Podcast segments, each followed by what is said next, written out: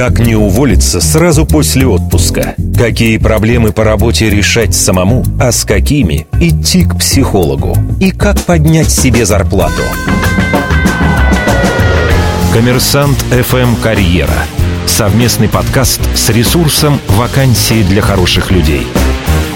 Михаил Гуревич, Ирина Контарева и специальный гость – психолог, бизнес-тренер Ирина Прокопьева – Всем привет! Мы запускаем новый формат подкастов на Коммерсант ФМ. Будем рассказывать о карьере, о перспективах людей, которые работают, хотят работать, хотят сменить свою трудовую деятельность или просто место своего трудового подвига. Подкасты Коммерсант ФМ «Карьера» я буду делать вместе с Ириной Контаревой, создателем ресурса вакансий для хороших людей, карьерным консультантом. Приветствую, Ирина. Здравствуйте. Да, я, наверное, добавлю, что мы будем с вами не вдвоем общаться, да, мы будем приглашать тех людей, которые смогут разобрать нам по полочкам вот эту тему сложнейшую просто, и которая нас всех интересует. Это и психологи, и хантеры, и карьерные консультанты, и бизнесмены, которые добились чего-то, или те люди, которые, например, когда-то бросили офис и занялись своим делом. И поэтому я с особым удовольствием приветствую нашего пионера Ирина Прокопьева, психолог, бизнес-тренер. Здравствуйте. Здравствуйте, Ирина. Будем говорить с вами о том, как человеку после прекрасного лета, продолжительного отдыха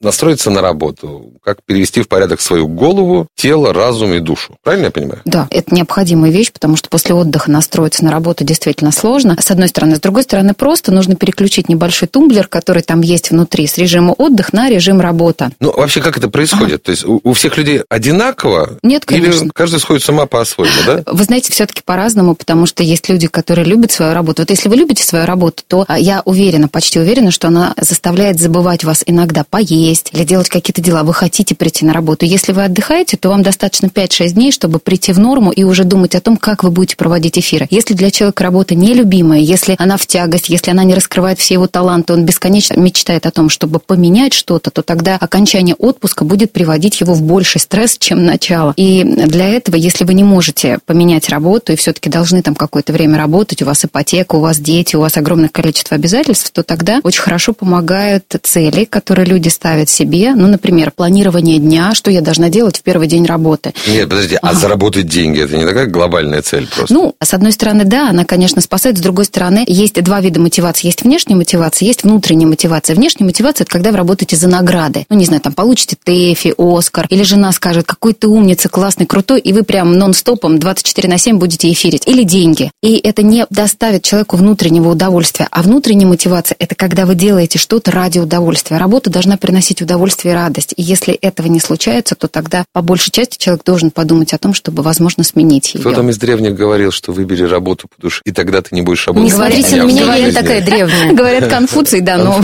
да, мне кажется он, но я могу ошибаться. Вернемся к тумблеру. Что делать? Где он? Как его переключать? Где он? Наверное, конечно, безусловно, он в сознании. Вот здесь в голове, может быть, у кого-то, наверное, в другом месте, в сердце, например, находится. Я все-таки советую переходить в рациональную плоскость и возвращаясь к тому, что я ставлю цель или, например, отвечаю себе на вопрос, какой я должна сегодня быть, чтобы мой день был максимально продуктивным. Вот что я должна делать, даже на нелюбимой работе. То есть без а, глобальных каких-то Без глобальных, не, ну, без глобальных. Ну, то есть для того, чтобы мне войти в рабочий режим, мне нужно понять, что я должна сделать за сегодняшний день. Это не должно быть 99 тысяч целей. Ну, например, 3-4 цели за день, которые я должна сделать. Круто, если я внутренне для себя поставлю какую-то миссию, ну, например, сделать свою работу максимально хорошо для того, чтобы получить удовольствие. И тогда мой день будет наполнен, он будет каким-то цельным, он будет приносить удовольствие мне, ну, и пользу тому месту, где я работаю. У меня, например, часто бывает, mm-hmm. когда мои знакомые говорят, ты знаешь, я приехала после отпуска mm-hmm. весь загорелый, весь mm-hmm. такой радостный, и впал в депрессию от того, что я вижу это метро опять, mm-hmm. мне нужно ходить в офис. Вот этот вот момент, как себя к нему подготовить и понимать, что это нормально. Просто для начала понимать, что это нормально. Ведь есть же такое состояние, я не побоюсь этого слова, измененного сознания, когда вы выходите из той реальности, в которой мы существуем, это метро, дом, ну, может быть, серая Москва по большей части. Это такой вот день сурка, когда твой день похож на лист, который ты ксерокопируешь. Один день на другой. 365 дней в году одно и то же. И вдруг ты попадаешь в страну, где солнце, где безмятежно, где все здорово и замечательно. И это нам кажется отдыхающим, что там классно. Ну, потому что итальянцы, наверное, не работают. У испанцев тоже есть сиест, они же классно там живут. А мы здесь вообще все время в этой сироте находимся. Но есть разница между режимом Не отдыха... надо путать туризм с эмиграцией. Да, туризм да? с эмиграцией, конечно, безусловно, это так. Ну, наверное, искать какие-то положительные моменты, не искать, вот, я родился в этой стране, как мне ужасно и плохо. Нет, искать что-то положительное, но что-то же должно внутри человека зажигать. Ради чего ты ходишь на работу? По большому счету, задать себе вопрос, ради чего ты просыпаешься каждое вот представьте утро? себе, что человек задает mm-hmm. себе этот вопрос, говорит, а не ради чего? И возвращаясь из отпуска, он говорит, ага. мне надо уйти с этой работы, потому что я здесь убиваю себя, я ничего не делаю, я не реализую собственные мечты. Нужно сменить формат деятельности, не знаю, сменить офис, перейти на фриланс. фриланс. Да. Или вообще ага. вернуться вместо своего отпуска и устроиться там, не знаю, тренером по серфингу. Да, да. Или вот. взять ноутбук, Wi-Fi и писать это сценарий. Это опасные мысли все-таки иногда, опасные. потому что это здорово, когда это действительно у человека чем-то ага. подкреплено. Да. А если это просто пришло в голову как протест против угу. вот этих предстоящих серых будней, ну, что делать? Что делать? Во-первых, нельзя принимать решения на пике эмоциональном. Ну, то есть я сейчас вдохновился отдыхом, и я меняю свою жизнь кардинально. Нужно с этим пожить, нужно эту мысль подержать в своей голове, покрутить и ответить себе, безусловно, на вопрос. Ну, во-первых, действительно ли я этого хочу? Моя ли это цель? Или она мне навязана, ну, какими-то внешними обстоятельствами, картинками или людьми? Ну, что ты живешь так? Смотри, мы живем круто, я поменял всю свою жизнь. Очень важно еще ответить себе на вопрос, к каким последствиям это приведет. Когда я сейчас так резко поменяю свою жизнь, это улучшит мое состояние или это ухудшит? Ну, а если, например, мое это улучшит, угу. а всех окружающих и меня как, не знаю, ага. индивидуума, не вот душевное ага. состояние, да, да, да, да, да, вот мою физическую ипостась, существенно ухудшит. Ну, есть тогда такое понятие в психологии, как экологичность. Ну, то есть, если вы живете токсичность? один... Да, токсичность и экологичность. И цели должны быть экологичные и токсичные. Экологичная цель – это которая не рушит общий порядок вещей. Я же не одна живу. Я живу в системе. В этой системе, например, есть семья, есть дети, есть там родители, за которые там многие дети несут ответственность. И я тогда ставлю себе такой вопрос в голове. Как достижение этой цели повлияет на меня и на мою семью? Ну, например, достижение цели в том смысле, что я меняю свою работу. Им будет хорошо от этого или плохо? И ответ обязательно есть внутри. Ну, естественно, будет плохо. Ну, потому что я приносил деньги домой. Тогда он должен взять на себя ответственность за последствия, а, и которые... вернуться вот в этот офис. Не обязательно. И ставить себе 3-4 задачи в день,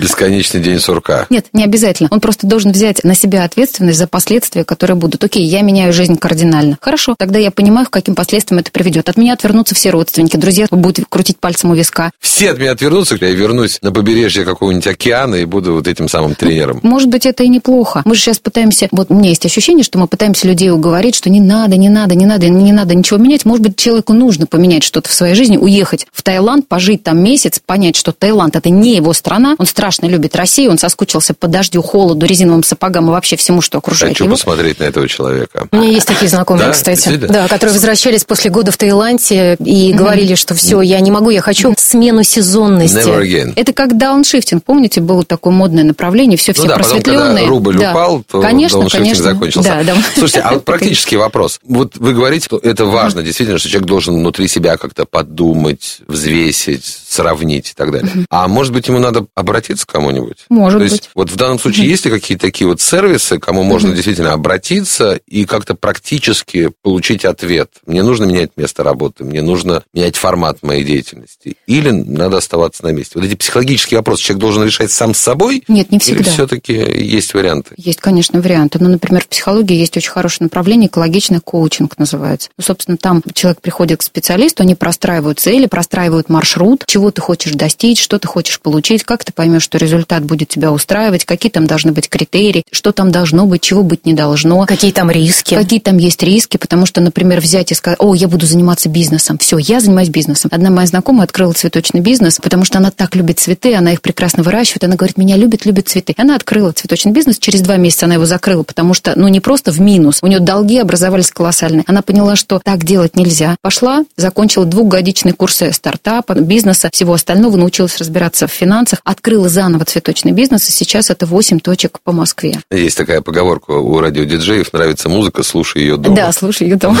Да, да, отлично. Сколько это стоит? Давайте практично, да, то есть вот человек, менеджер среднего звена, там, не знаю, зарабатывает он свои там 100-150 тысяч рублей, хочет сменить свою жизнь, не может влиться обратно в эти серые будни. Он решил обратиться к профессионалу. Сколько он должен заплатить и сколько там, не знаю, сеансов, посещений этого специалиста он должен совершить? Давай ты по психологам, я по карьерным консультантам. Да, хорошо, я, наверное, скажу по психологам. А каждый психолог, к сожалению, устанавливает свою собственную цену. Видимо, в зависимости от того, сколько он вложил в свое собственное образование, к сожалению, так. Ну, или жажда там заработать деньги. Насколько я знаю, вилка от 2000 до 85 за час. Тысяч рублей? Тысяч рублей, да. 85 тысяч за час – это медийные психологи, которые нынче раскручены, выпускают книги, читают лекции, собирается огромное количество залов. А среднестатистическая цена, ну, где-то так, наверное, 4-5 тысяч. Cześć! И сколько раз нужно вот эти 4-5 тысяч потратить, чтобы действительно быть хотя бы в мире с собой относительно своей будущей карьеры? Все зависит тоже от экологичности психологов. Я могу сказать про себя. Я ленивый психолог. Ну, ленивый не в том смысле, что мне наплевать на клиентов, ни в коем случае. Я за то, чтобы человек прямо с первой сессии унес ресурс. Мне не интересно долго, год его мурыжить. Я не знаю, что надо делать год с человеком, там, не знаю, простраивать цели. Но достаточно одного-двух раз для того, чтобы человек как-то сориентировался. Есть домашние задания, которые он будет выполнять. Мы с ним на связи. Ну, то есть моя задача вести человека, задавать ему вопросы, раскачать его конструкцию. То есть какое-то тестирование такое психологическое пройдет? Это да? даже не тестирование, это такие, знаете, вопросы глубинные к самому себе. Просто сам человек их задать себе, может быть, сможет, но не сможет проконтролировать, правильно ли он отвечает. А я, как специалист, могу видеть, он действительно так думает или у него есть какие-то сомнения. Когда я вижу, что есть сомнения, я могу туда, в это место, где он сомневается, задать вопрос. И мы можем посмотреть, что это. Возможно, это желание доказать, что я чего-то стою. Понимаешь, я хочу пробиться на экран, я хочу, чтобы меня показывали по телеку. Зачем? Ну, потому что девочки во дворе скажут, что я крутой. Или мой бывший, пусть он сдохнет от зависти, а он меня бросил, а я теперь вот такая крутая. Я вот такая крутая. Да. Коммерсант FM Карьера. Совместный подкаст с ресурсом «Вакансии для хороших людей». 10 тысяч, там, ну, два раза по 5 – это психолог, а еще карьерный консультант. Карьерное консультирование, я бы не сказала еще. То есть я бы начала, наверное, с карьерного да. консультирования. Сейчас объясню, почему. Потому что все-таки мы говорим о работе, о карьере, и это как раз вот такая профессиональная история. Стоимость примерно такая же, кстати. Угу. То есть 3,10. Да, 3,10. Да, то есть можно 5, это такие вот опытные угу. достаточно угу. люди, это час-полтора, одна консультация. То же самое, их может быть несколько, что-то вы можете решить за две консультации. И вот у экологических успешных карьерных консультантов есть такая история. Он иногда понимает, что он уже не может помочь этому человеку да, и отправляет его к психологу. Потому что невозможно там ничего простроить. У него такие глубинные там проблемы. вот эти вот проблемы. Блоки, барьеры. Да, вот да, и тогда да. действительно нужно посылать к психологу. Без этого просто мы постоянно будем буксовать. То есть алгоритм следующий. Сначала человек должен обратиться к карьерному Было бы неплохо. специалисту, а потом, это, знаете, как идешь к психологу, а он тебе к психиатру да, отправляет. Да, да, действительно. Да-да-да. Такая случае градация. Отправляет тебя да. к психологу, например, угу. карьерный специалист. Не всех, ладно, не ну, всех Не всех, да. Да, но ну, иногда среднем... люди самостоятельно решают все свои вопросы, сомнения. Ну, вы знаете, самостоятельно мы видим результаты очень часто. Да. Значит, в среднем получается 10 тысяч рублей человек заплатит. Мы говорим 5 тысяч за раз, да? Ну, 10 тысяч за два раза. Таких да? встреч может быть несколько. Да. И, соответственно, если совсем все плохо, то еще тысяч 10 за психолога. И за 20 тысяч можно хотя бы понять, что с тобой вообще... Э, Справедливости ради, надо сказать, что человек должен взять на себя ответственность за работу, которую он несет. Потому что можно прийти к психологу, расслабиться и сказать, ну, давайте, лечите меня, вы же там учились, ну, расскажите, что со мной не так. Это, правда, очень важно. То есть, если человек сам не хочет решить свою проблему, то никто да, из специалистов да, не поможет. Да. А, я не пройду за него собеседование, я не решу его проблемы с мамой, это не моя мама, это его мама. Это мама нужно... как э, фактор карьерного роста, супруги, дети и так да, далее. Да, да. Хорошо, ну вот человек как-то определился и пошел в офис обратно. Да, вот все, да.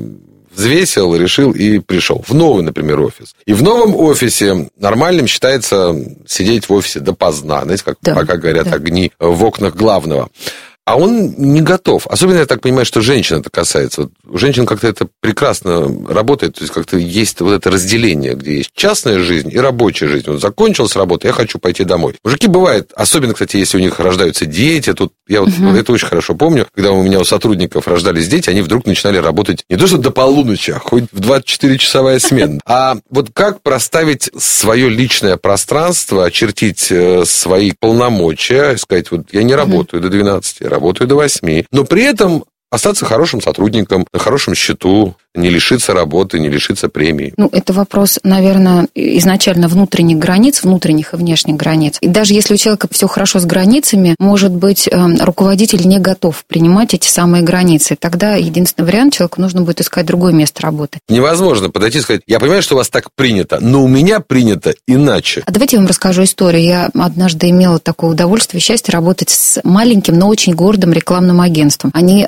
оказывали фантастические услуги и очень качественная работа у них была. Среди клиентов числились очень крупные корпорации, богатые люди. К сожалению, эти богатые люди были не всегда вежливы. И когда они звонили в офис этого рекламного агентства, они позволяли себе там ругаться, кричать и даже использовать ненормативную лексику. Почему в 11 вечера эта молоденькая девочка не поднимает трубку, а я где-нибудь во Франции в 3 часа ночи жду факс, ну и, и так далее. И почему там половина восьмого телефон не отвечает? Они подумали, подумали, собрали за круглым столом и решили сделать следующее. Они отправили каждому своему клиенту письмо уведомительное с благодарностью за то, что они сотрудничают, с благодарностью за то, что многое время работают вместе. И сказали следующее. Знаете, мы хотим работать для вас в два раза интенсивнее и в два раза более качественные услуги вам оказывать, но мы готовы это делать с 9 утра до 7 часов вечера. В 19.01 ни один телефон не будет отвечать на ваши звонки, потому что сотрудникам нужно набраться сил для того, чтобы утром решать все ваши задачи. Ни один клиент не возражал. То есть они приняли это новое уведомление, это были правильно расставленные границы. А поведение ага. клиентов изменилось? Да, поведение клиентов. Ну, наверное, невозможно там воспитать клиентов. Возможно, с 9 до 7 они все-таки дозволяли себе хамить, но при этом каким-то образом никто не отказался, никто не ушел с рынка, никто не разорвал контракт. Это были здоровые границы. То же самое, когда мы живем в коллективе. Самое первое правило основное в границах, когда ты научаешься говорить «нет». То есть даже ради тебя я не готова двинуть свои границы. Я не могу работать 24 на 7. Я очень уважаю то, что люди там работают и вкладывают очень много. Я готова там 9 до 7. У меня дети. Может быть, дети это звучит как оправдание, но на самом деле действительно важно. Просто личная жизнь. Личная жизнь, конечно, даже если не дети, просто личная жизнь. И если доносить это правильно, не извиняясь, не из синдрома жертвы, пожалуйста, не увольняйте меня, но у меня же дети, то тогда я думаю, что люди будут это принимать.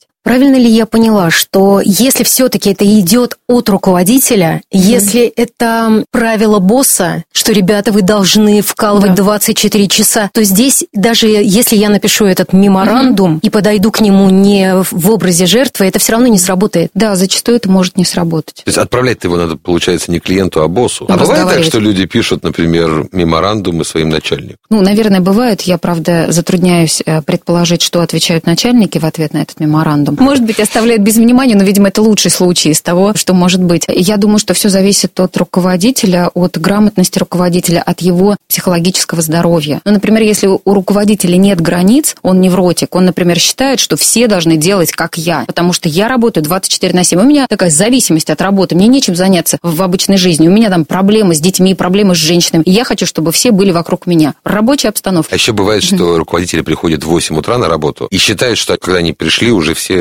должны работать и быть на да, месте. Конечно, конечно. А в 8 утра в Москве зачастую просто нечего делать на рабочем месте, да, но как бы угу. надо соблюдать такой вот внешний ритуал. И на самом деле на качество работы, как мне кажется, это сказывается негативно куда Абсолютно больше, точно. чем любой другой формат. Если мы вспоминаем о том, что по всем исследованиям человек в офисе работает 3 часа эффективно, а все остальное время он делает вид, что он работает. Да, кто-то из э, французских журналистов проводил исследование в одном из офисов Москвы. Они прям делали фотографию рабочего рабочего дня. И он прям приходил на работу в 8 утра, в половине девятого персонал подтягивался, ну и, собственно, в 7 должен был закончиться рабочий день. И он прям с секундомером считал, сколько э, люди работают. И оказалось, что 6 часов рабочего времени уходило на то, чтобы поболтать, попить кофе, многократно попить кофе, покурить, обсудить что-то, отдохнуть, пообедать. И оставшийся небольшой кусочек времени уходил на то, чтобы работать. И он был в шоке, ребята, как, как экономика вашей страны вообще держится с таким подходом к работе. Коммерсант ФМ «Карьера». Совместный подкаст с ресурсом «Вакансии для хороших людей». Западные есть такие модели интересные, особенно в айтишных таких хай-тековских компаниях, где сотрудникам разрешают там чуть ли 20 или 30 процентов времени заниматься собственными стартапами, собственными делами. Или время от времени работать в филиалах компании чуть ли не uh-huh. в других странах. Это как-то у нас вообще используется? Я думаю, что тяжело по одной простой причине, что человек должен быть максимально ответственным. По большей части все-таки нужен контроль. Мы как-то привыкли к контролю. Ну, то есть, если приезжает руководитель неожиданно на работу, он начинает орать, то все, очень быстро народ начинает бегать, работа кипит, КПД сразу возрастает. Как только руководитель уехал, и персонал знает, что, например, в ближайшие три часа он не появится, ну, можно выдохнуть и как-то там покрутиться на кресле, ну, заняться там чем-нибудь, выбором наушников в интернете или отдыхом ближайшим. И это ко мне, как к человеку ответственному за то, что я делаю со своей работой. Могу я работать удаленно или нет? Я думаю, что в нашей культуре это будет тяжело. Когда мы не в офисе, а когда мы в поиске а. работы. Я сама через это проходила, и причем, когда я проходила сама, сейчас расскажу, как это было, мне казалось, что только у меня такая история. Потом я опросила несколько своих, значит, знакомых, которые причем занимали топовые позиции. Угу. Оказалось, что через это проходят все, рассказываю. То есть ты остался без работы, неважно, написал по собственному желанию, либо тебя уволили. Не договорился с боссом. Причина не важна. Мне вот важно сейчас, чтобы мы оговорили психологические моменты, что происходит с человеком, когда он ищет работу. Значит, он начинает искать, он еще такой воодушевленный, у него прекрасный опыт, навыки, все, у него есть имя. Месяц проходит, звонков нет, откликов нет, тишина. Твоя самооценка начинает падать все ниже и ниже. Ты впадаешь в такую жутчайшую депрессию, а если это несколько месяцев, вытащить себя оттуда невозможно. И ты уже так, я никто. Как меня вообще держали на работе? То есть ты начинаешь обесценивать абсолютно все, что у тебя было. Как вытаскивать себя из этой ситуации? Вообще даже есть статистика, что мужчины переживают э, увольнение и поиск работы тяжелее, чем женщины. Вот социальный успех мужчины, он как-то более очевиден, ты должен состояться, ты должен заработать денег. Для женщины это как-то более такой легкий вариант, и тем не менее они тоже впадают в это состояние. Ну, во-первых, перестать оценивать, ну, то есть мой внутренний стержень не должен зависеть ни от чего внешнего. Я знаю, что я хороший специалист, я знаю, что я умею делать, у меня наработаны вот эти, вот эти, вот эти, вот эти навыки. Возможно, рынок сейчас не тот, возможно, это не то место работы, которое мне подходит. Моя самооценка не должна падать от того, что я неудачно, например, прошла собеседование. Там же может быть много разных обстоятельств. И не только меня выбирают, и я тоже выбираю работу. У меня была одна знакомая, которая искала работу в туристическом агентстве, тогда, когда рынок туризма был прям на пике. Она прошла 32 туристических агентства. Ей в 32, 32 туристических агентств ей отказали. И сказали, вы нам не подходите. Она знала два языка, и у нее была задача, чтобы она работала не только в Москве, а имела возможность ездить еще в разные страны для того, чтобы смотреть там объект туристический и в перспективе остаться. В 33-м агентстве ее взяли. Сейчас она живет в Голландии, работает в головном офисе. Я у нее спросила, как у тебя не падала сама 32? Ну, я бы просто застрелилась, наверное, на третьем. Ну, потому что все, я же, наверное, профнепригодна. Она говорит, ты что, нет, наоборот. Я понимала, что то, что мне предлагают, мне не подходит. Значит, то место, которое мне нужно, я его еще не нашла. И она так к нему стремилась, как к самой заветной мечте. Бывает еще, мне кажется, даже хуже, чем угу. когда тебе никто не звонит. Угу. Бывает, что тебе звонят, приглашают угу. на собеседование, но зарплату предлагают существенно ниже той планки, на которую ты рассчитывал. Да, такой тоже Вот бывает. в этой ситуации что делать? Соглашаться, потому что у многих мужиков есть как раз такая позиция. Главное работать, неважно за сколько. Главное, я не могу сидеть без работы. И человек, по сути,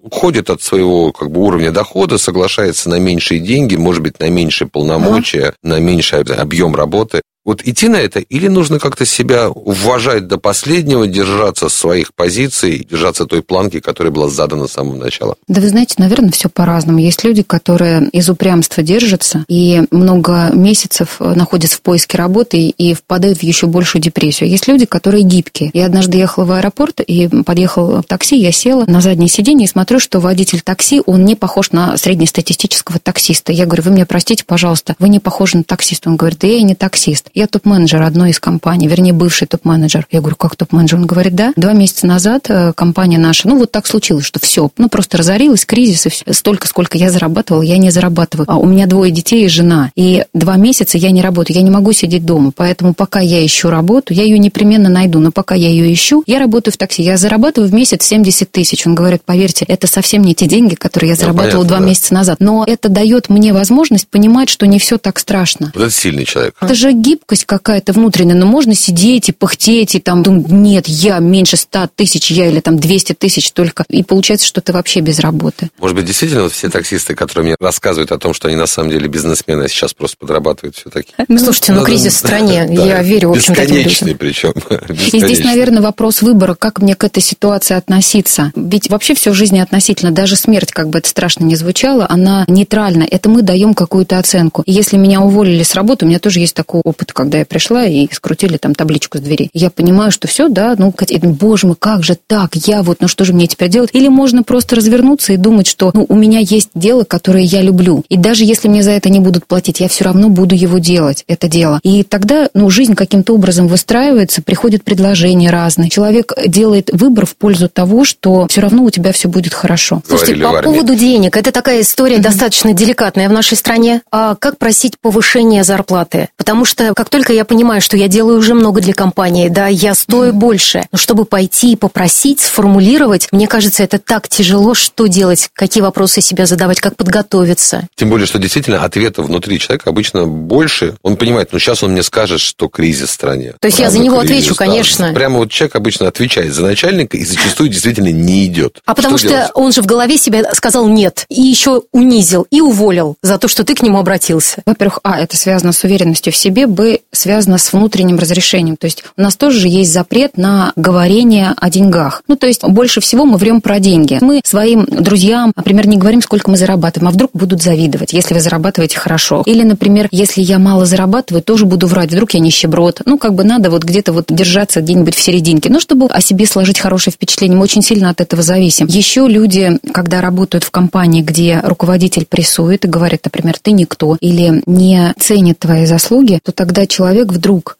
отдает ему право решать, какой он. И когда у тебя такая низкая самооценка, вот в этом синдроме жертвы прийти и попросить деньги просто невозможно. Даже если ты придешь, тебе откажут. Но когда у человека внутри есть разрешение на то, что я могу, я считаю, что я заслуживаю, чтобы мне подняли зарплату. Сама я это сделать не могу. За это отвечает мой руководитель. Тогда я прихожу к нему и говорю, вы знаете, я хочу, чтобы оплата моего труда была выше, ну, например, там на 30 тысяч рублей. И я могу обосновать, почему. И даже если мне откажут, как минимум я этот шанс использовала. Это мой ресурс, иначе я буду сидеть никто за Но, знаете, не пойдет. бывает ага. ситуации на самом деле хуже. Я с ними несколько раз сталкивался, когда человек прекрасный сотрудник, считает, что у него должны быть больше полномочий, больше ага. зарплата, но стесняется подойти, да, вместо да. этого ищет другую работу с большей как раз зарплатой, то есть с искомой да, зарплатой, да. с искомыми полномочиями, да. вместо того, чтобы идти к собственному начальнику и требовать, просить, предлагать ага. э, увеличить полномочия и увеличить зарплату. Вот, во-первых, почему это у человека возникает? А во-вторых, как с этим бороться? Потому что мне кажется, это неправильно. Я несколько раз был в ситуации того самого угу. начальника, которому приносили заявление об увольнении. Я говорю, зачем? Почему? Человек говорит, ну, вы знаете, я решила, что здесь вас больше не будут платить. Угу. Я нашла вот работу прекрасную угу. в другой компании. Почему? Почему раньше ты не пришла ко мне? Я думаю, что это, наверное, вопрос к политике руководства. Ну, например, если включать психологический аспект, то, наверное, руководитель должен время от времени разговаривать. Знаете, как Ричард Брэнсон, известный бизнесмен, Virgin, Virgin да, Virgin Airlines и всякие разные музыкальные, и отели у него есть. Так вот, у Ричарда Брэнсона нет своего кабинета вообще. Он все время где-то в движении, он все время разговаривает с сотрудниками своей огромной-огромной сети в Англии, и в Америке, в Австралии, и он спрашивает, вот расскажи мне, что тебе у нас нравится? И самое главное, расскажи, что тебе у нас не нравится. И человек рассказывает, что мы должны поправить. Ты же изнутри лучше знаешь, как это происходит. И складывается, во-первых, доверие между сотрудником и руководителем, это раз. Во-вторых, у меня, как у сотрудника, повышается значимость. Со мной разговаривают, меня хотят услышать. Со мной советуют. Со мной советуют, мой труд ценят. И люди готовы в таком случае работать даже за зарплату ниже. Это исследования, которые проводились уже много лет. И люди чаще всего уходят, потому что они чувствуют себя незначимыми. Коммерсант ФМ «Карьера». Совместный подкаст с ресурсом «Вакансии для хороших людей». У нас время, к сожалению, подходит к концу, но предлагаю по последнему вопросу. Изменилась ли культура сотрудников, психология сотрудников, ну, за последние 10 лет в России? То есть вот люди, как офисные служащие, рабочие, коммерсанты, они как-то стали по-другому к себе относиться, по-другому относиться к вопросам смены работы, повышения зарплат? Или пока у нас ментальность нет, остается нет, конечно. той же самой? Конечно, изменилась, конечно, безусловно, изменилась, и ребята молодые, более свободны в этом. Сейчас же не модно иметь одну запись в трудовой книжке. Например, наши родители гордились. Я 50 лет проработал на одном заводе, а ты скачешь как коза туда-сюда. А сейчас наоборот, когда ты меняешь места работы, когда ты приобретаешь навыки, когда ты вкладываешься в себя, это инвестиция в себя. Я вырос, спасибо, я двинулся дальше. Мода вообще да, меняет Да, психологию. да, именно так. Чтобы не идти ни к психологу, ни к карьерному консультанту, есть ли какие-то техники, какие-то вопросы, которые человек должен должен себе задать, чтобы его уверенность чуть стала выше? Я бы, наверное, посоветовала прислушиваться к себе, к своему телу, как это ни странно сейчас прозвучит, потому что у тела есть всего две функции – комфортно и некомфортно. И если, например, вы работаете и ощущаете по большей части, что вам некомфортно, тогда надо спросить, почему мне некомфортно, что не так, какая потребность не удовлетворяется здесь, на этом месте работы, что мне не нравится, что я могу изменить, как я могу на это повлиять. И это сто процентов только я могу на это повлиять. Я отвечаю за себя, за свою жизнь. Это моя жизнь. И даже никто за меня не пойдет и не попросит денег, никто за меня не пойдет и не заступится, хотя большинство из нас хотели бы, чтобы кто-то пошел, заступился, решил все за нас. Но на самом деле я становлюсь от этого увереннее в себе, если я сама внутри своих границ чувствую себя свободно. Я прихожу, прошу, говорю, и не надо этого бояться. Большинство людей, например, руководители, готовы к вопросу о зарплате. Ну, готовы, потому что это входит в их функционал. Поэтому не нужно бояться прийти и говорить. Никто не отменял человеческого общения, никто не отменял подстройки какой-то. То есть, вкратце, не бойся себя и не бойся окружающих. Да, именно Правильно так, конечно. И бери да. ответственность за все, что происходит да, в твоей жизни, да. только на себя, но иногда ходи к людям, которые могут тебе помочь правильными да. вопросами. Ирина Прокопьева, психолог, бизнес-тренер. Спасибо вам спасибо, огромное. Спасибо вам. Спасибо. Ирина Контарева, создатель ресурса вакансий для хороших людей, карьерный консультант и мой соведущий по нашему подкасту «Коммерсант FM Карьера». Вы можете скачать на iTunes, Google Play и, конечно, на сайте «Коммерсанта». Меня зовут Михаил Гуревич. Всем пока. «Коммерсант FM Карьера». Совместный подкаст с ресурсом «Вакансии для хороших людей».